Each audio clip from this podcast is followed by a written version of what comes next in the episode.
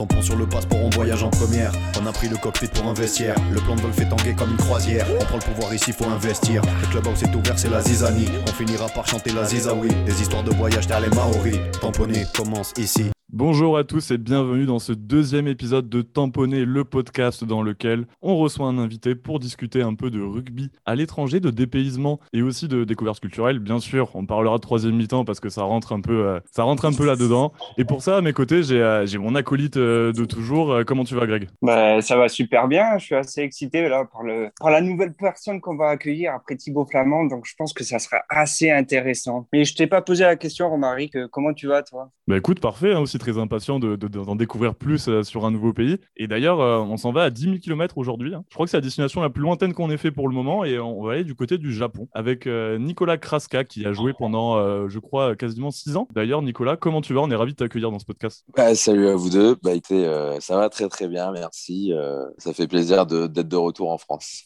Nicolas, du coup, dans, dans ce podcast, on va passer par plusieurs un peu rubriques pour pouvoir évoquer euh, tout ton parcours, du coup déjà rugbystique, et puis aussi, bien sûr, ton, ton parcours qui va nous intéresser un peu plus, qui va être euh, toute la grosse partie sur, euh, sur le Japon. Pour ça, on va commencer avec euh, une petite présentation du coup de ton passeport rugbystique, ensuite enchaîner avec à domicile ou à l'extérieur, là où on va te lancer sur plusieurs thèmes et tu devras choisir du coup entre le domicile et l'extérieur. Ensuite, on se baladera dans le triangle des Bermudes avec plein de questions dans lesquelles tu nous donneras trois réponses et on en discutera ensemble. Et on terminera par tamponne ton voyage dans lequel tu auras un peu quartier libre pour nous donner ton avis vraiment sur cette aventure que, que tu as pu vivre. Et on passe du coup, bah, je pense, à, à la présentation de l'invité. Final call for boarding. Final call for boarding. Il n'y a pas eu de voyage à vide. Le passeport de l'invité. Et du coup, Nicolas, tu es né, euh, bien sûr, là, on va en discuter ensemble, donc n'hésite pas à me répondre sur, les, sur Ouais. toutes les informations.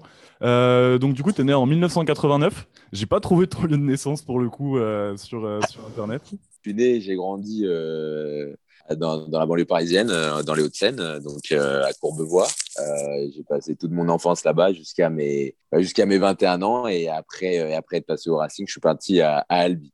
Oui, du coup, tu, tu l'as dit, tu fais toutes tes classes à l'école de, de rugby de, de Courbevoie, et puis comme beaucoup de jeunes un peu du, du bassin, du bassin pardon, francilien, eh ben, tu as eu le choix, j'imagine, entre le Stade français, le Racing et peut-être peut Massy. T'as- Ça s'est opté plutôt vers le Racing? Exact, exact. Euh, bah, j'ai commencé euh, à 9 ans euh, au rugby club de, Courbevoie. C'était top. J'ai passé euh, ouais, 5-6 ans. Et en fait, euh, bah voilà, comme tous les gamins, tu as les sélections du 92, après tu as l'IDF. Et à l'issue de, l'IDF, quand tu dois rentrer en seconde, on m'a proposé la canal. Euh, bah, j'étais pas hyper chaud parce que pour moi à l'époque le rugby c'était vraiment le, mercredi après-midi avec ses potes, euh, 16 heures, tu bouffes ton petit euh, 4 quarts avec les quatre euh, euh, les quatre petites plaquettes de, chocolat avec euh, ton chocolat chaud. Donc euh, voilà, moi c'était ça au début le rugby et, euh, ensuite bah voilà j'ai eu le choix entre Massy, le Stade et, le Racing et en discutant autour de moi et puis c'est vrai qu'il y avait une, un petit souci financier dans le sens où le club dans lequel je serais allé devait payer des indemnités de formation. Et euh, c'est vrai que euh, Massy et le Racing étaient plutôt chauds, le stade non, alors que j'étais plus chaud à l'époque, parce que le stade français était vraiment euh, bah, au top de sa forme euh, quand, j'avais 15-16 ans. Quoi. Donc c'est vrai que tout le monde voulait aller au stade. Et du coup, bah, eux, ils étaient plus chauds de faire un tutorat. Mon président de l'époque n'était pas, était pas pour, pour un petit embrouille. Et du coup, le Racing est venu comme un cheveu sur une, comme un cheveu dans la soupe et dire euh, bah voilà, nous on est prêt à payer. Et c'est comme ça que j'ai décidé de partir au Racing. D'ailleurs, au Racing, il me semble bah, qu'au final, ça s'est plutôt bien goupillé, puisque tu, finis quand même euh, champion de, Pro D2 en, en 2008-2009. Ouais, exact, exact. Vraiment, je pense que j'ai. euh, En vrai, j'ai toujours une euh, très bonne étoile mystique parce que voilà, hein, j'ai pas non plus un gabarit dingue. Des petits gabarits, bon bah un peu rapide, tu vois, dynamique. euh, j'avais pas peur de plaquer, mais j'avais pas un gabarit hors norme, quoi. Je pense que j'ai toujours été là au bon endroit, au bon moment. Et euh, c'est vrai qu'au Racing, bah, j'ai- fait mes matchs, etc. Quand je suis arrivé en Crabos euh, deuxième année, Euh, après j'ai fait les Réchelles. Et puis euh, dès que j'ai pu m'entraîner avec les espoirs à 18 ans, bah, je suis monté direct en espoir. Ça se passait plutôt bien, même si à l'époque le rugby, enfin l'équipe espoir, enfin le, le Racing à l'époque, c'était pas top top. Voilà, j'ai fait fait mes classes. On m'a surclassé assez tôt en espoir, mais ça s'est assez bien passé. J'ai pris pas mal d'expérience. Et après, c'est vrai qu'à 19 ans, j'ai fait mes premiers entraînements euh, avec euh, les pros parce que euh, le Racing venait d'ouvrir les portes de son centre de formation et, je faisais partie de la première promo. Voilà, de fil en aiguille, je fais de plus en plus d'entraînements avec les pros et puis à un moment, tu as ta chance. Et puis, j'ai voilà, aussi eu cette chance et cette opportunité de jouer quand, quand le Racing est monté en top 14 et jouer la montée. Donc, ouais, c'était plutôt cool. C'est à ce moment-là que tu, euh, que tu brigues quelques, quelques sélections universitaires, euh, je crois, avec France Universitaire et, et peut-être même avec euh, France Seven à l'époque?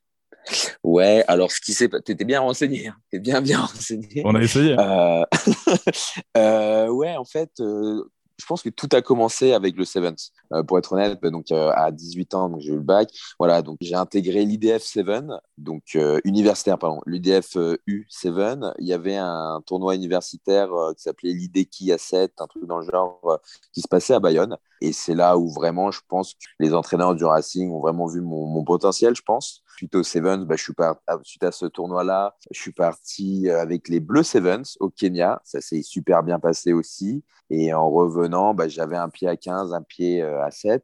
Et du coup, j'ai jamais lâché le, le, 7. Et le 7 m'a beaucoup aidé, c'est vrai, pour le, pour le 15. Euh, à chaque fois que j'ai pu partir euh, faire des sélections, enfin des, des, détections pour l'IRB, le Racing m'a permis d'y aller. De fil en aiguille, bah, j'ai eu euh, deux sélections en, en, en IRB. Quoi. Du coup, peut-être que le goût des voyages est aussi peut-être un, un, peu venu avec le Seven, et no notamment un premier voyage hein, pour quelqu'un qui a toujours grandi en, en région parisienne, du côté d'Albi. Ouais, c'est vrai. Alors, c'est vrai que je me voyais pas du tout euh, quitter euh, l'Île-de-France et Paris. Je m'étais dit, euh, ouais, je resterai toute ma vie sur Paris. Et en fait, bah, j'ai eu cette opportunité-là, et puis j'avais pas trop le choix parce que le Racing ne me gardait pas. Et le Sevens, à ce moment-là, bah, c'était pas, c'était pas pro, ils offraient pas de contrat professionnel. Donc, euh, Albi euh, est arrivé comme ça, en me proposant un, contrat d'abord espoir, un contrat espoir pro. Et euh, je t'avoue que, en y réfléchissant, je me suis dit, bon, allez, à 21 ans, c'est peut-être le temps de, de, de, de, de, sortir de chez toi, de ta zone de confort.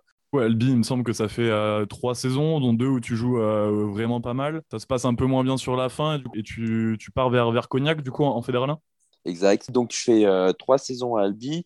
Je crois que je fais ouais, une, une, soixantaine de matchs. Une première saison euh, full. Je dois faire 29 matchs sur 30, euh, un truc dans le genre. La deuxième saison, pareil, une vingtaine de matchs. Et la troisième, ça se passe ouais, beaucoup moins bien. Il y a, c'est vrai qu'il y a plus de concurrence. J'ai, joué avec Gabriel Lacroix qui était en train d'exploser. Euh, le club lui faisait très confiance. Et puis, il y avait aussi euh, Timmy Lai à Agen maintenant. Donc, la concurrence était assez, euh, assez difficile. Puis, il y avait aussi euh, une de petites guerres interne.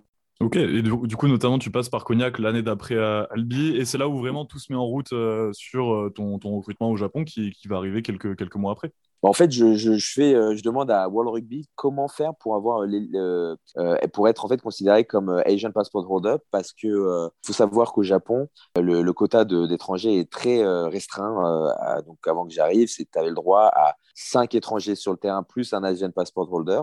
Donc, parmi les étrangers, c'était deux joueurs étrangers capés et trois non capés. Et l'Asian Passport Holder, c'était par exemple un Coréen ou il fallait que ce soit quelqu'un qui ait des origines asiatiques. Bah, moi, j'ai cette chance, ma maman est, est thaïlandaise. Je pouvais euh, passer euh, par ce quota-là et donc, et donc euh, pouvoir jouer au Japon parce qu'avec avec mes, euh, mes caps en, en Seven, ça comptait comme, je comptais comme un joueur capé. Donc, impossible de, jouer à la concurrence contre un All Black ou un, ou un Bok ou, ou un Australien. Coup de chance énorme, le, le, le Sevens passe au JO et il y a cette règle où on peut changer de nationalité sportive une fois. Donc, je, je, je, je fais les démarches auprès de World Rugby, sauf que il se passe plus de six mois avant d'obtenir sais pas comment on peut dire en français, cette lettre euh, d'éligibilité à jouer en tant qu'asiatique sur le terrain. Et donc, c'est vrai qu'entre-temps, bah, j'ai essayé de voir où est-ce que je pouvais jouer et j'avais pas trop de, portes euh, intéressantes euh, en Pro D2 ou en Top 14. Puis, c'est vrai que j'étais un peu dégoûté du, du, rugby pro. Enfin, dégoûté, c'est un grand mot, mais je trouvais que c'était vachement un monde de requins et, c'était dur, quoi, parce que bah, ma dernière année à Albi, c'était pas bien passé parce que, non pas parce que je jouais mal, mais parce que il y avait des guerres internes au club. Mais bon, c'est pas grave, j'ai eu ma chance quand même. Et, euh, mais sauf que les seules opportunités qui, arrivaient me, plaisaient pas. J'avais un très bon pote, euh, JB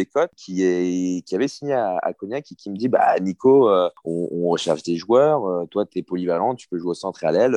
Est-ce que ça t'intéresserait? Bah, Je lui ai dit Ok, vas-y, mets-moi en contact avec le président. Ça se passe super bien, super bon feeling. je, les, je les mets au courant aussi de, de ce qui se passe, que, que j'essaye en fait d'aller au, au, Japon, mais que leur projet me plaît et que tant que je n'aurai pas le feu vert de Wall Rugby, je resterai à Cognac et je me donnerai à fond. Et voilà, donc je suis parti euh, six mois euh, à Cognac. Et euh, il me semble que tu vas arriver au, Japon en, avril 2015 du côté des, Toshiba Lupus Brave, mais que c'est quand même assez marrant parce que tu es passé par LinkedIn, il me semble, pour trouver ton, futur club, c'est ça? Bah, c'est à ce moment-là, en fait, où, avant d'aller à Cognac, en fait, je, je, me suis renseigné où est-ce que je pourrais jouer au rugby à l'étranger, en fait. C'est vraiment à ce moment-là où je me suis intéressé, où est-ce que je pourrais, grâce à mes aptitudes et à mon expérience professionnelle, où est-ce que je pourrais jouer dans le monde. Et euh, j'ai envoyé bah, voilà, euh, mon CV euh, à Hong Kong, en Australie, en Nouvelle-Zélande, aux États-Unis et au Canada. Et en fait, je ne sais pas pourquoi. Ah si, voilà, je crois une fois en lisant le middle, je vois que c'était Sony Bill ou Mahanonu qui avait signé au, Japon et c'était en gros, voilà, c'était la, news du moment, l'actu du moment où vraiment, voilà, c'était un truc de fou, une grande star All Black signe au Japon et c'est là où je me suis intéressé euh, bah, au championnat japonais et j'ai vu que j'avais j'avais peut-être euh, les moyens d'y aller. Donc euh, avant, de, avant même de, de chercher euh, un club au Japon, en fait, je suis d'abord passé par le Rugby pour avoir ce papier-là. Ensuite, une fois qu'ils me disent, bon, bah voilà, ils m'ont donné les démarches, je les ai suivis et j'étais en attente, et ben maintenant, il fallait me trouver un, club. Mon agent de l'époque me dit, non, je sais pas, bah, si tu veux aller en Angleterre ou en Italie, j'ai peut-être des contacts, mais au Japon, j'ai que dalle. Bah, je lui dis, ok, donc euh, je me suis démerdé tout seul. Je suis allé sur LinkedIn et j'ai tapé euh, dans la barre de recherche Japan Rugby Coach. J'ai eu une dizaine de, de profils. J'ai cliqué sur chacun d'entre eux. J'ai envoyé mon CV, mes clips et une petite lettre de motive. Et, euh, et j'ai été vachement surpris parce que j'ai reçu euh, 10 réponses. Bon, après, voilà, sur les 10 réponses, j'avais 9 réponses négatives. Et il y en avait euh, qu'une, c'était celle donc, de Toshiba euh, Plus. Et c'était Joe Barakat qui entraînait à ce moment-là et qui m'a dit bah, Salut Nicolas, écoute, qu'est-ce que tu fais, qu'est-ce que tu fais en avril? Mais c'était avant, c'était en 2014, donc avant d'arriver en fait. Parce que là, j'arrive en 2015, mais en 2014, c'est là où je fais la recherche. Et donc, euh, juste avant d'aller à Cognac aussi. Donc, il me dit, écoute, viens, viens en avril faire une semaine de test. Donc, c'est là où je vais au Japon pour la première fois en 2014, en avril 2014. Je fais une semaine de test. Tout se passe bien et il me dit, on te signe à la fin de la semaine. Je suis comme un dingue et tout. Et en fait, au moment de signer, c'est là où il me manquait ce fameux euh, papier d'éligibilité pour jouer en tant qu'Asian Passport Holder. Je rentre en France. C'est là où euh, je suis obligé de refaire les démarches auprès de World Rugby. Et c'est là où je joue en fait à Cognac, le temps d'obtenir ces papiers. Donc, en gros, bon, avril, donc de juillet, du 1er juillet 2014 à décembre, janvier, à janvier 2015, je suis à Cognac et je reçois en fait euh, cette lettre, cette euh, confirmation. Euh, je crois que c'était le 24 décembre. C'était le 24 décembre. Ouais. Un beau cadeau de Noël. Et, un truc de ouais, un plus beau cadeau de Noël que j'ai pu avoir dans ma vie. Et, et donc, euh, à, ce moment-là, voilà, je dis au président de Cognac, bon, bah, Lilian, j'ai reçu le confirmation, je, vais partir euh, au Japon. Et il me dit, OK, Nico, mais juste, il, faut que tu joues le match contre Saint-Jean-de-Luz et euh, il faut qu'on se maintienne, sinon on va redescendre en, en fait de. Je lui dis, il n'y a pas de problème. Je, vais jouer, je vais jouer les matchs qu'il faut. Je vais faire, je vais, faire mon possible pour vous aider à, vous maintenir. Mais je partirai pas avant. Je, je crois, je crois qu'on gagne de trois points ou d'un point, genre, sur la sirène, on marque, on marque l'essai libérateur et on gagne chez eux et on est maintenu en fait. Et, euh, et après, bah, trois semaines, enfin un mois plus tard, le temps de préparer mon déménagement, bah, je partais euh, à ce moment-là au, Japon. Du coup, tu vas passer quatre ans euh, du côté de, cette équipe de, Toshiba, dont notamment une finale de, Top League. Ouais, ouais, ma, bah, ma première année, c'est une année de dingue, 2015, 2015-2016. Euh, cette saison-là a été juste folle. Euh. il y a François, je rejoins François Stein, que je connaissais du Racing, euh, Richard Kawi, Liam Messam, genre équipe de dingue. Il restait, donc il y avait Michael Leach qui commençait vraiment à, exploser, qui, qui allait gagner contre l'Afrique du Sud pendant la Coupe du Monde. tous les, les, les, Japonais avec qui étaient dans l'équipe étaient dans leur prime time. Donc, on avait c'était une grosse équipe, il y avait une ambiance de dingue, une grosse euh, concurrence entre les joueurs, mais qui était assez saine. Et puis il y avait euh, une émulsion entre nous. Enfin, tu sentais que quelque chose pouvait se, pouvait se passer cette saison-là. On avait aussi un, coach euh, qui venait d'Afrique du Sud, Jimmy Stonehouse, un génie, un génie du rugby. Il est arrivé avec ses plans de jeu, etc. C'était quasi militaire. Je me souviens, on avait un gameplay où il y avait, je crois, 50 pages qu'on devait apprendre par cœur. C'était comme la NFL tellement rodé que je t'avoue, au bout de deux mois, on s'est dit, on peut gagner le championnat quoi. Et euh, bah, on part euh, jusqu'en finale, euh, une finale de dingue où on est mené de, de, 14 points jusqu'à la dernière, enfin les dix dernières minutes, on revient et à la 85e minute, on marque l'essai qui était censé être libérateur. François Stein tape une, une, une, transformation, je pense, à sa portée. Enfin, un peu décalé à droite et il la rate et, au final, euh, bah, on perd euh, d'un point. Quoi. Ça, aurait été le, le, top, euh, je pense, de ton aventure au niveau sportif au Japon. Donc, tu passes, tu passes 4 ans de ce côté-là. Entre-temps, le, rugby au Japon bah, devient aussi un peu plus important puisque les Japonais battent l'Afrique du Sud 2015, si je dis pas de bêtises. Et du coup, en 2019, tu rejoins les, Chimizu Blue Sharks en, en D2 japonaise. donc les, les 4 ans à Toshiba, c'était top. Hein. J'ai euh, vachement mûri en tant qu'homme. Euh, j'ai beaucoup appris aussi euh, en tant que rugbyman, bah, aux côtés de que ce soit Stein, de, de Kawi. Kawi donnait beaucoup de son temps auprès des, Japonais et des, jeunes étrangers comme moi pour nous améliorer techniquement et sur le, plan de jeu, etc. donc j'ai beaucoup, beaucoup, beaucoup appris avec Toshiba. Bon, après, j'ai aussi beaucoup, beaucoup appris sur moi et apprendre sur moi. Ça m'a fait grandir ça m'a fait grandir en tant qu'homme parce que j'ai dû me plier culture japonaise très différente de la France, où par exemple, j'ai vraiment appris à prendre sur moi et à être moins impulsif parce que je me suis euh, pris la tête avec le nouveau coach les deux dernières années, où j'ai pris un frigo d'un an et demi parce que j'avais eu le malheur de le contredire et de d'exprimer mon mécontentement devant tout le monde. Et ça, au Japon, ça, ça se fait tout simplement pas. Et du coup, euh, bah, j'ai eu le droit à, une punition pour, euh, pour me faire comprendre et pour me donner, en fait, c'était une leçon de vie japonaise, quoi. Euh, ça s'appelle le Ijime. Euh, ça a été très dur, mais je pense que ça m'a vraiment, vraiment servi euh, pour, pour devenir l'homme que, que, je suis. Euh, donc c'est vrai qu'après ce moment difficile, mais euh, mentalement en fait, comme ça m'avait tellement bien préparé, euh, ce, placard d'un an et demi où j'ai rien lâché, j'étais présent à tous les entraînements, enfin je voulais jouer quoi, et je voulais prouver à cet entraîneur-là que qu'il avait tort de faire ça, même si que c'était qu'une question d'ego et que et voilà, mais bon c'était dans leur culture et, et, au final je l'ai accepté. Et quand mon contrat se finit, bah, je cherche un autre club parce que j'ai envie de rebondir et je veux rester au Japon, j'avais des opportunités en France, mais je voulais pas rentrer en France. Je me disais, non, euh, mon aventure japonaise, elle peut pas se finir comme ça. Je peux pas sortir par la petite porte fait trop de sacrifices pour en arriver là. Je rentre en France, euh, le temps de chercher. J'ai des contacts aux États-Unis, donc euh, je vais pas, je pars faire le, le tournoi du Sevens à Las Vegas, mais le tournoi Invitational. Donc l'invitation, en gros, c'est le tournoi B de Vegas avec les Tigers Rugby, qui, qui est l'équipe d'Atlanta, quoi. Ça se passe bien aussi, et ils me disent euh, bah, est-ce que ça te dit de jouer aux, States? Bah, Je leur dis ouais, trop et tout, je, suis chaud quoi. Sauf qu'après, ils me, ils donnent le, salaire et plus euh, les, conditions de vie. Bon, euh, voilà, je voulais pas faire ma star, mais c'était un peu compliqué avec une, avec une, épouse enceinte de, de 8 mois. Enfin, c'était juste pas possible quoi. C'est après ce tournoi qui se passe super bien. On joue contre le Japon moins de 25. Ça se passe bien aussi contre eux. Et du coup, je reçois un, un, appel, allez, deux semaines après, deux semaines après et en fait, c'est mon agent qui me dit euh, Ouais, Nico, il euh, y a Shimizu qui est intéressé par toi. Euh, ça fait déjà deux ans qu'ils te suivent. Est-ce que ça t'intéresse? Donc, je prends contact avec le club. un bon, bon feeling. Mais, euh, mais tu vois, genre, j'ai pas d'offre euh, claire, quoi, et nette. Donc, je leur dis, bah, ouais, votre projet m'intéresse, mais il me faut une offre. Entre temps, il y a quand même pas mal de, de, semaines qui passent. Et en rentrant à Paris, bah, on se plaît bien, tu vois. On se dit, bon, euh, ou alors peut-être, pourquoi pas partir en Fédéral 1 vers Suresnes.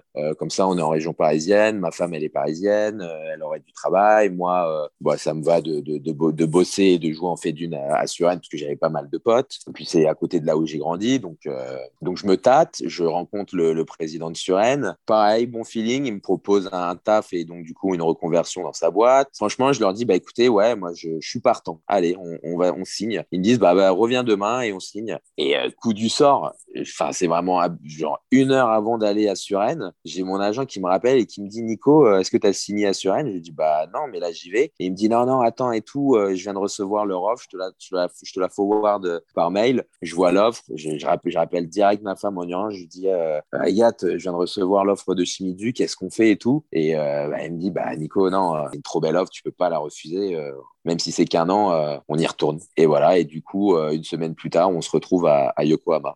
Alors, donc l'aventure euh, japonaise continue. Tu passes deux ans. Tu as, un retour en France assez compliqué. Je sais que tu en as beaucoup parlé dans, plusieurs médias. Je crois notamment qu'il y, a eu des, problèmes avec euh, deux personnes de, la direction. En tout cas, on invite personne qui voudrait en savoir plus sur ces situations. Bah, allez voir checker tes, tes, profils Insta et Twitter. Tu relayes pas mal les, les articles et aussi tu, tu, parles de ta situation là-dessus. Et euh, je vais, je vais t'inviter du coup à parler des choses un peu plus sympas quand même. Ce sont les régionaux de l'étape. Et tu prends le bus et c'est une aventure colossale. À domicile ou à l'extérieur. Bon, Nicolas, tu l'auras bien compris, hein, ça va être assez simple comme partie. On va te poser des questions sur des thèmes assez larges et tu devras répondre euh, si c'est à domicile ou à l'extérieur. Je t'invite aussi à, à, bien développer les réponses, euh, c'est même souhaité. Euh, on va rentrer dans le vif du sujet un peu, on va commencer avec la nourriture. Alors là, c'est à domicile ou à l'extérieur? Ou autrement dit, est-ce que tu préfères le bœuf bourguignon au bœuf de Kobe? À domicile, 100%. Ouais, ouais, non. Alors, je, voilà. Alors, quand tu arrives au Japon, c'est top. Tu découvres euh, les sushis, les vrais sushis, pas ce qu'on te vend là. Le, c'est pas le chinois du coin qui se dit euh, japonais qui te vend des sushis, les makis, etc. Les vrais, les vraies spécialités japonaises. C'est vraiment top. Pareil, euh, le bœuf de Kobe, Wagyu, etc en fait, à un moment donné, au bout de allez, deux, trois mois, même pas, tu as fait le tour. Tu as fait le tour de leur, euh, de leur gastronomie. Et je t'avoue que euh, le fromage euh, me manquait tellement, le saucisson, les baguettes, le, croissant, les pains au chocolat. Enfin, non, il n'y a, a, pas photo à, à domicile. Prochaine question, elle tourne plutôt autour de l'alcool, pareil, à domicile ou à l'extérieur? Bon, en termes en termes de, de bringue, c'est à domicile. Là où j'ai fait les plus grosses fêtes, les plus grosses troisième mi-temps, c'est en France. Il n'y a pas photo. Pareil. Après, par contre, je dirais à l'extérieur parce que pour se mettre, euh, pour faire la bringue au Japon, c'est pas cher. C'est vraiment pas cher. Euh, la bière est moins chère que le verre d'eau.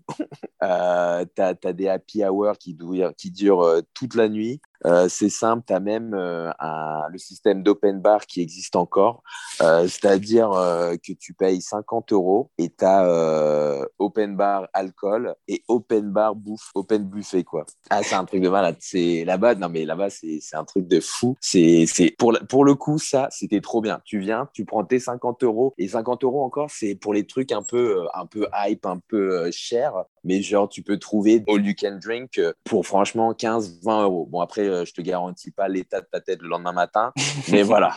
Et tu faisais souvent la fête avec tes coéquipiers, japonais ou étrangers? Bah écoute, pas tant que ça au final. J'étais un peu déçu. Moi, je m'attendais après avoir regardé euh, Lost in Translation, euh, euh, me retrouver dans des dans des boîtes de malades et tout, de, de voir des trucs hallucinants. Et ben non, en fait, gros fail. Euh, pas du tout. C'est c'est assez calme en fait. C'est pas des gros bragueurs en fait. Les, les Japonais, j'ai été hyper déçu. Je, me rappelle d'une fois où on est en vacances, je, je sors un, jeudi parce que moi, pour moi, le jeudi soir, c'était fête étudiante dans le sud, quoi. Et je sors un jeudi et je me retrouve, on est euh, avec mon pote, je crois on était 10 dans la boîte en comptant le DJ et, euh, et la serveuse. Et ça t'arrivait pas de faire la fête aux alentours d'Halloween?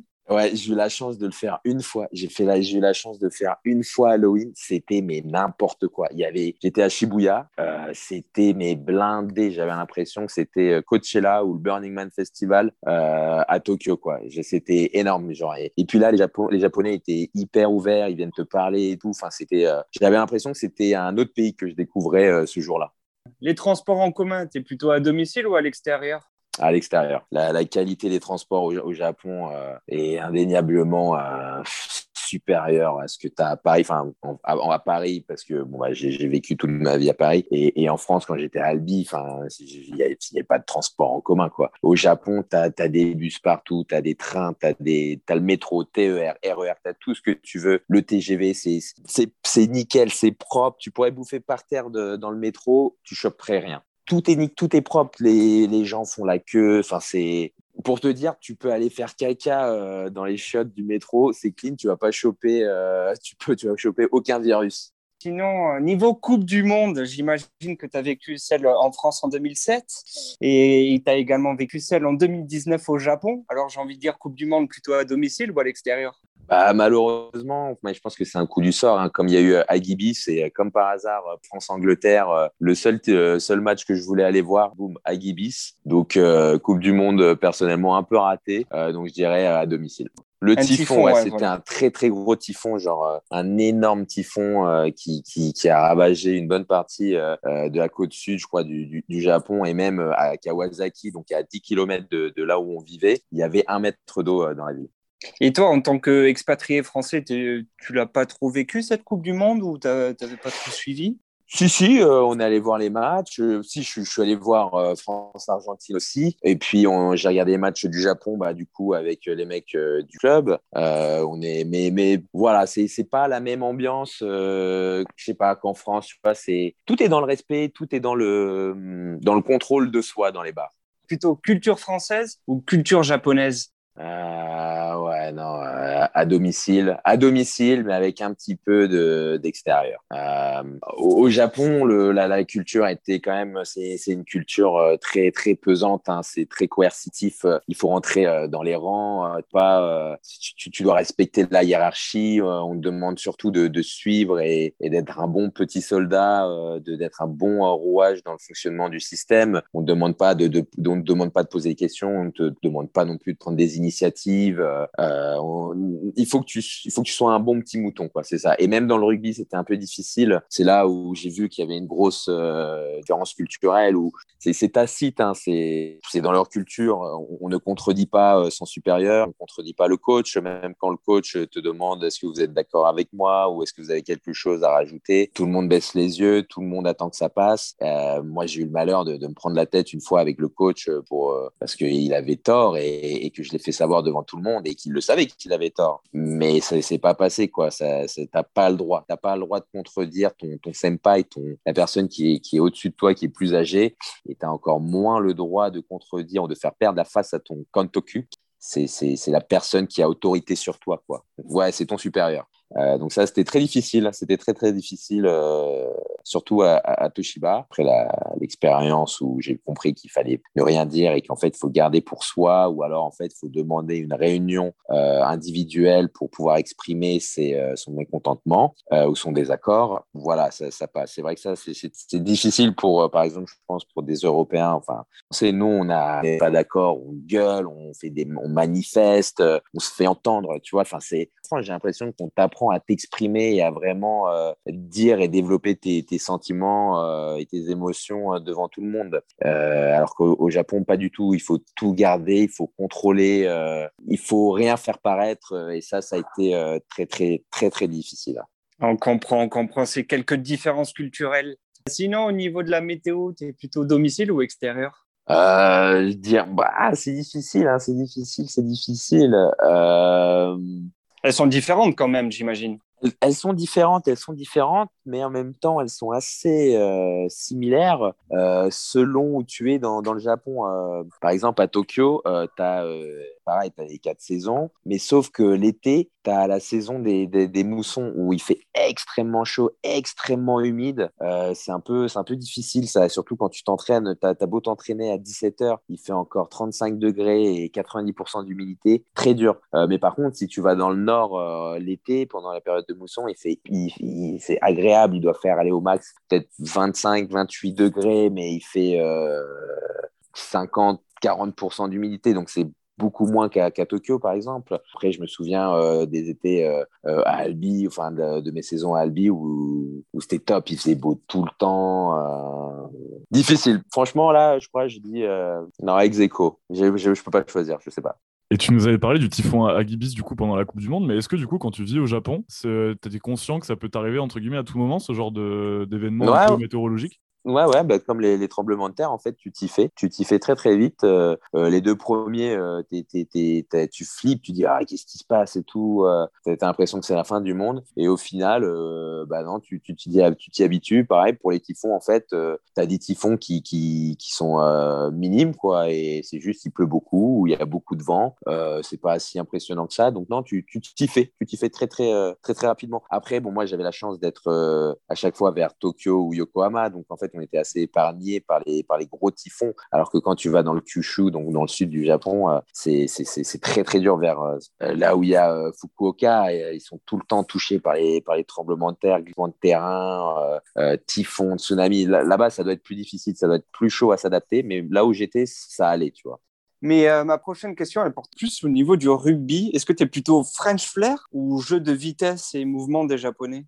Bon, alors, pour le coup, fait à l'extérieur, mais, mais le truc, c'est que pareil, ça, ça, ça, rejoint en fait euh, les, questions euh, de culture au Japon. Euh, donc, le, bon, le rugby au Japon, et quand, quand tu es comme moi, où tu as un petit physique, où tu joues plus sur l'évitement et que tu joues à l'aile, en France, j'étais à l'aile, je touchais cinq pauvres ballons, c'était des up and under, c'était naze, quoi. Genre, je m'amusais pas. Au Japon, je touchais 15 ballons, sur les 15, il y en avait 8 négociables, enfin jouables donc c'était top. Mais par contre, voilà, euh, les, Japonais avaient, bah, ont beaucoup de mal à sortir du cadre de jeu. Euh, si tu as une combine et qu'au lieu de, devoir faire la croisée, tu as juste à faire une passe, les, les mecs, ils vont pas, euh, ils vont pas faire la passe. Tu vois, ils vont quand même faire la croisée et ça va te bouffer ton 2 contre 1 ou, ton espace. Tu vois. Ça, c'était aussi assez difficile. Ils avaient beaucoup de mal à prendre des initiatives. Mais ça, c'est encore une fois, ça fait partie de, de leur culture. Donc, c'est ce qui me manquait avec la France. en France, tu vois, tu, tu sens le rugby. Tu pas besoin de communiquer. Tu, tu, si ton pote il fait quelque chose, tu le sens et, et tu vas t'adapter. Alors qu'au Japon, non, il s'adapte, il s'adapte pas. Tu dois suivre le, plan de jeu et, c'est tout. Euh, donc ça, c'était dur. Et puis après, même sur les valeurs euh, du rugby, au Japon, les valeurs du rugby sont complètement différentes de celles que tu peux avoir en France. Moi, j'ai commencé le rugby où on m'a appris bah, les valeurs, euh, les valeurs à l'ancienne, quoi. Donc tu, joues pour ton pote, c'est une famille.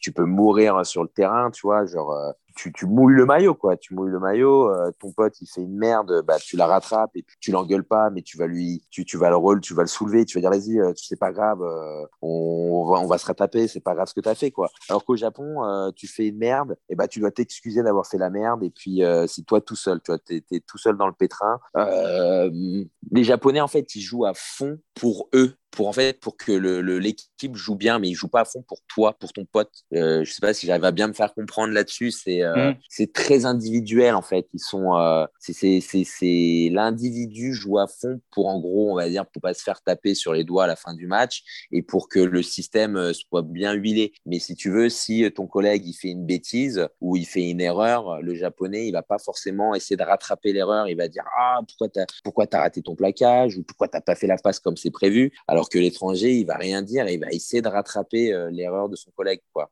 Pareil, euh, au Japon, il n'y avait pas, pas de bagarre. Je dis pas que, que c'est bien de se battre, hein, euh, loin de là. Mais il n'y avait pas ce sentiment, tu vois, où tu as l'équipe derrière toi. Si, si on t'emmerde, tu as toute l'équipe qui est derrière toi et qui va te protéger, qui va te soutenir. Au Japon, quand tu quand tu chicanes avec quelqu'un, bah, en fait, tu es, tous, à deux. Tu as l'impression que c'est du hockey sur glace, tu es tous les deux et basta. Et puis, et puis c'est tout. Quoi. Les autres, ils te regardent et tu n'as pas de soutien, en fait. Bon, mais super, tu nous as donné plein d'indications en tout cas sur, sur la culture japonaise pour tenter de la comprendre. Et on va continuer euh, du coup dans la prochaine partie, le triangle des Bermudes. Il possède toutes les caractéristiques d'un triangle ordinaire. Le triangle des Bermudes. Tu connais pas? Donc du coup, dans cette partie, euh, Nicolas, tout simplement, je vais te poser plusieurs questions et le principe, ce sera que tu me donnes trois réponses. Après, on, les développera un, petit peu, un peu ensemble, bien sûr. Déjà, on va commencer. T'as pas eu, un... en tout cas, t'as préféré la gastronomie française. Je peux totalement le comprendre. Par contre, est-ce que tu aurais quand même trois recommandations culinaires pour nous euh, côté japonais? Ben écoute, en fait, bon, de suite, ce qui vient à l'idée, bah, c'est euh, le bœuf de Kobe. Euh, ensuite, les sushis, les vrais sushis japonais. hein. En trois, les glaces. Ah, J'étais dingue de, soft cream, ils appellent ça comme ça, les soft cream de euh, Hokkaido, du, nord du Japon. C'était une dinguerie. Les note alors, hein, pour, dès qu'on pourra voyager un petit peu plus, on, ira faire un tour et, checker tout ça. Ensuite, tu nous as, tu nous as parlé, bien sûr, mais que tu avais eu peut-être des, envies, tu vois, de, partir euh, à l'étranger plus jeune, en tout cas peut-être de faire un, Erasmus ou quelque chose. Ça n'a pas été le cas euh, vu que tu commençais une, petite, une carrière de, de rugbyman professionnel. Est-ce que tu avais déjà trois destinations potentielles d'Erasmus en tête? Euh, bah, les States en premier lieu, euh, les États-Unis parce que euh, je trouvais ça dingue euh, le sport. J'étais fan de, de NFL, enfin de football américain et euh, je regardais un peu la, la quand j'étais plus jeune et je me disais euh, j'aurais vraiment vraiment aimé euh, vivre vivre ça, être dans un grand campus euh, américain avec des matchs à 100 000 personnes, euh, portes ton ta team et tout. même ça me faisait rêver les, les soirées de, de, de frat. je trouvais ça fou. Donc ouais, les States en premier lieu, j'aurais bien aimé partir là-bas. Euh, après, euh, c'est vrai que je j'avais vraiment envie de partir aux États-Unis, donc je m'étais jamais vraiment penché sur d'autres pays. Moi, j'aimais bien partir en Thaïlande. J'ai un pote qui a fait son Erasmus euh, à Bangkok, donc je l'ai rejoint plusieurs fois euh, et on a fait la fête. C'était, juste fou. Bon, je connaissais déjà parce que euh, ma famille est là-bas, Euh, mais sinon, je pense que je sais pas. J'aurais peut-être dit Hong Kong aussi. Est-ce qu'il y a trois joueurs que tu aurais bien aimé ramener dans tes valises du côté de Courbevoie?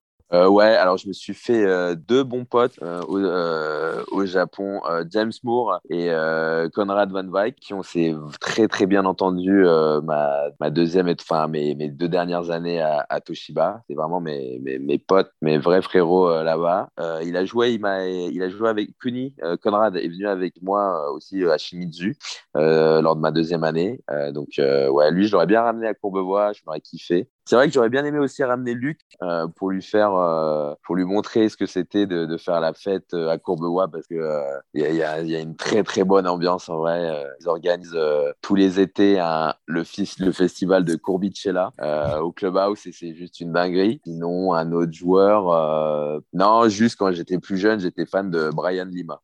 Une autre question un peu, un peu dans le même genre, est-ce que tu as joué un peu au rugby à 7, tu dois connaître un peu l'esprit Sevens. Est-ce que tu as trois joueurs que tu as croisés au cours de ta carrière avec vraiment l'esprit Sevens? Pour nos Euh, auditeurs, ouais. l'esprit Sevens, c'est chaussettes euh, un peu remontées. Et après on y va et surtout on y va en, en soirée quoi. Ouais, c'est ça. Euh, je sais pas si qui ferait que je balance les noms, mais euh, ouais, j'en ai trouvé, j'en ai quelques-uns et c'était en IRB, euh, de très très bons, des très très bons. Euh, moi, je préfère pas les citer. Sinon, pas de souci, on veut pas te mettre dans l'embarras non plus. hein. mais non, mais j'ai rencontré de, de très bons types, de très très bons bringueurs, c'est vrai, au Sevens. hein, Il y, a, il y a vraiment du level. Et, et toujours euh, un peu dans, dans ces eaux-là, trois traditions de troisième mi-temps qui t'ont marqué. Open bar, ça avait l'air de t'avoir marqué. Ouah, le, le pen bar, ouais, mais c'était pas, c'était même pas là, parce que la troisième mi-temps au Japon, il y en avait pas, euh, honnêtement. Il y avait pas de réception d'après-match. C'est euh, les, les seules réceptions d'après-match que j'ai eues au Japon, c'était ma première année avec Toshiba, et c'était très formel. Euh, en gros, donc chacun se sert, euh, se fait servir un, un verre de bière. Euh, les managers, euh, les captains euh, d'équipe parlent, font un petit discours. Euh, en gros, après, donc une fois les discours finis, tout le monde lève son verre et dit kampai. Tu bois ou tu bois pas ton verre, euh, juste tu, fais euh, tu, fais avec les autres. Et voilà. C'était vraiment pas fou, hein. C'était vraiment pas fou les, les troisième mi-temps euh, ou les ou les réceptions euh, euh, d'après match. Et, c'est vrai qu'à partir de ma deuxième année, en fait, il y en avait plus. Je sais pas pourquoi, mais il y avait plus de, réceptions. Bah après, c'est des trucs vraiment, je pense, c'est assez banal. Mais tu vois, jeune, j'adorais faire le paquito, voilà, les, chansons paillardes, voilà quoi. C'est surtout, c'était surtout en France en fait où on avait vraiment de, de très très bonnes troisième mi-temps. Et euh, j'avais pu lire dans une interview que au Japon, il y avait euh, parfois la, la tradition, entre guillemets, qu'il y ait des jeux préparés pour l'alcool, tu sais, pour boire justement dans les Ouais. soirées, euh, open bar. Est-ce que du coup ça t'a marqué d'une certaine façon? Ouais, ça m'a marqué pour- sans plus parce qu'en fait, il n'y a pas de, y a pas de prise d'initiative, il n'y a pas de surprise. En fait, c'est tout le temps la même chose. Les, les rookies, donc les, les, les jeunes joueurs, se viennent d'arriver, organisent tout, c'est-à-dire qu'ils servent l'alcool, ils servent à manger, ils doivent préparer des, des, des, pas des pièces de théâtre, mais des petites jokes, quoi. Des, font des blagues, ils, ils font des, des, jeux, etc. Mais, euh, mais en fait, il n'y avait pas de suspense, euh, ça débordait pas pareil. En gros, on doit arriver à 8h, tu arrives à 8h, tout le monde est là, à 18h moins 5, tout le monde est assis, et ça commence vraiment à 18h pile poil. Et puis ça finit à 21h30, et puis à 21h30, tout le monde rentre chez soi euh, bien calmement. Euh, c'était pas fou, il n'y avait pas de débordement, c'était tout le temps la même chose, donc euh, ça m'a pas plus marqué que ça. C'était fun, hein, je dis pas le contraire, c'était fun, mais au final, euh, je, pense que je préférais sortir avec les étrangers quand on allait dans des bars comme ça, ou se faire des, des karaokés qui était très très drôle. Non, honnêtement, moi, mes plus belles troisième mi-temps, c'est en France. C'est à Albi, c'est même euh, quand j'étais en espoir, euh, c'était fou, c'était fou, c'était très très fou. Il fallait être très fort, il fallait être très fort mentalement euh, et, physiquement en troisième mi-temps en espoir au Racing. Trois terrains ou stades qui t'ont marqué? Euh, bah, le premier stade euh, complexe Jean-Pierre-Yves à Courbevoie, là où j'ai commencé le rugby, euh, parce que c'était mon premier stade de rugby, c'était la première fois que je voyais un stade de rugby. c'est ce qui m'a fait aimer le rugby, hein. vraiment Courbevoie, c'est, je le répète à chaque fois, mais c'est, mon club de cœur, donc en, stade, en premier stade, c'est, là-bas. En deux, Yves du Manoir, mon premier match euh, professionnel. Stade plein, pelage plein, c'était juste euh, hallucinant. Je venais d'avoir 19 ans, j'étais, euh, moi, j'étais un gosse, quoi. J'étais, je vivais un rêve. Euh, quand je joue euh, mon premier match pro contre Bourg-en-Bresse et qu'on est champion de France de Pro D2, euh, qu'on reçoit le, bouclier, stade plein, un vrai rêve de gosse. Et en trois, c'est difficile parce qu'en fait, il y, a, plein de terrains qui, tous les terrains m'ont marqué. J'ai toujours des, de, bons souvenirs. Mais je pense que ceux qui m'ont marqué le plus, au final, c'est les, premiers stades quand j'ai commencé ma carrière. Donc, je pense que c'était à Dubaï, ma première sélection à Dubaï contre les Néo-Zélandais. C'était le, le, deuxième jour de tournoi. Euh, midi, il y avait 50 000 personnes. C'était le feu dans le stade. C'était impressionnant. Ok, bah super, merci de nous avoir, euh, en tout cas, merci de t'être prêté au jeu du, euh, du, coup, du triangle des Bermudes. Et on va passer du coup à, à notre dernière partie qui est tamponne ton voyage. Alors, euh, Martinique, Jamaïque. Je sais pas, n'importe, le plus loin possible. Cantal looks so beautiful. Tamponne ton voyage. Bon, on l'a bien co compris pendant cette émission, tu as quand même apprécié le fait de jouer euh, au rugby à l'étranger et notamment au Japon. Mais on va te laisser une petite minute pour euh, bah, faire la promotion du rugby à l'étranger bah voilà, bon, malgré euh, les dernières actus euh, que, que j'ai en ce moment et que c'est pas hyper reluisant pour le, pour le Japon, j'encourage qui veulent aller jouer au Japon d'y aller. Très honnêtement, euh, c'est là-bas au final qu'on joue le, vrai French flair. En ce moment, c'est au Japon que les joueurs, que le rugby French, le French flair se développe le mieux. Honnêtement, ça a été le, le, le meilleur choix de, carrière que j'ai pu faire et c'est vrai que si j'avais pu aller au Japon avant, j'y serais allé. c'est pour dire à quel point je me suis éclaté là-bas pratiquant ce, ce rugby de, de mouvement, euh, de, de passe, euh, d'évitement, c'était euh, honnêtement un, gros kiff quoi. Non non, j'ai aucun regret malgré euh, mes déboires avec avec Niki et Yohei qui m'ont escroqué, enfin qui escroqué tout le monde. Vraiment c'était deux mafieux, mais ça entache un petit peu mon, expérience. Mais genre dans dans dix ans quand je reparlerai du Japon, je m'en souviendrai même plus. Enfin c'est pas ça que je vais retenir quoi. Moi je vais retenir cette finale, les mecs que j'ai rencontrés, le fait d'avoir joué avec les plus grands joueurs du monde, d'avoir découvert une autre culture et d'avoir joué dans un pays qui se trouvait à 10 000 km de chez moi. Donc non, c'est la personne qui, a l'opportunité de jouer au Japon, il faut qu'il y aille les yeux fermés. Ben écoute, euh, je pense que on peut te remercier. Hein. Tu es très bien débrouillé pendant cette petite minute. Euh, on a très bien compris que voilà, malgré ce qui t'est passé euh, récemment, mais que ça reste un super bon souvenir et que peut-être que ce soit Romaric ou moi ou d'autres personnes qui écoutent ce podcast, on ira euh, jouer au Japon, hein, espérons-le, parce que apparemment les troisièmes mi-temps sont assez intéressantes. Enfin, les prix de l'alcool, c'est ce que j'ai retenu. Je sais pas ce que tu as retenu, Romaric. Bah, moi, j'ai retenu que troisième mi-temps c'était pas ouf, qu'il fallait du cardio, que du coup il n'y avait pas de bagarre générale c'est ça le temps pour les secondes lignes hein, quand même, hein, le Japon. Mais sinon, à part ça, ça a l'air vraiment top quand même de découvrir en tout cas une nouvelle culture et on peut vraiment s'y plonger en, jouant au rugby là-bas. Merci beaucoup euh, Nicolas d'avoir à ce podcast. On aurait aimé discuter avec toi encore, je pense, 2-3 heures, rien que sur ça. Mais on va essayer de condenser tout ça, histoire de, faire un, petit podcast euh, très sympa à écouter. En tout cas, merci beaucoup hein, de te prêter au jeu. Ah, merci à vous deux, c'était vraiment une d'expérience. Euh, franchement, à refaire si jamais vous avez d'autres idées ou quoi, je suis vraiment partant. Et merci beaucoup en tout cas d'avoir suivi ce podcast et rendez-vous au prochain épisode. Tampon sur le passeport, on voyage en première. On a pris le cockpit pour un vestiaire. Le plan de vol fait tanguer comme une croisière. On prend le pouvoir ici, faut investir. Le clubhouse est ouvert, c'est la zizanie. On finira par chanter la zizaoui. Des histoires de voyage derrière les Maoris. Tamponné, fini ici.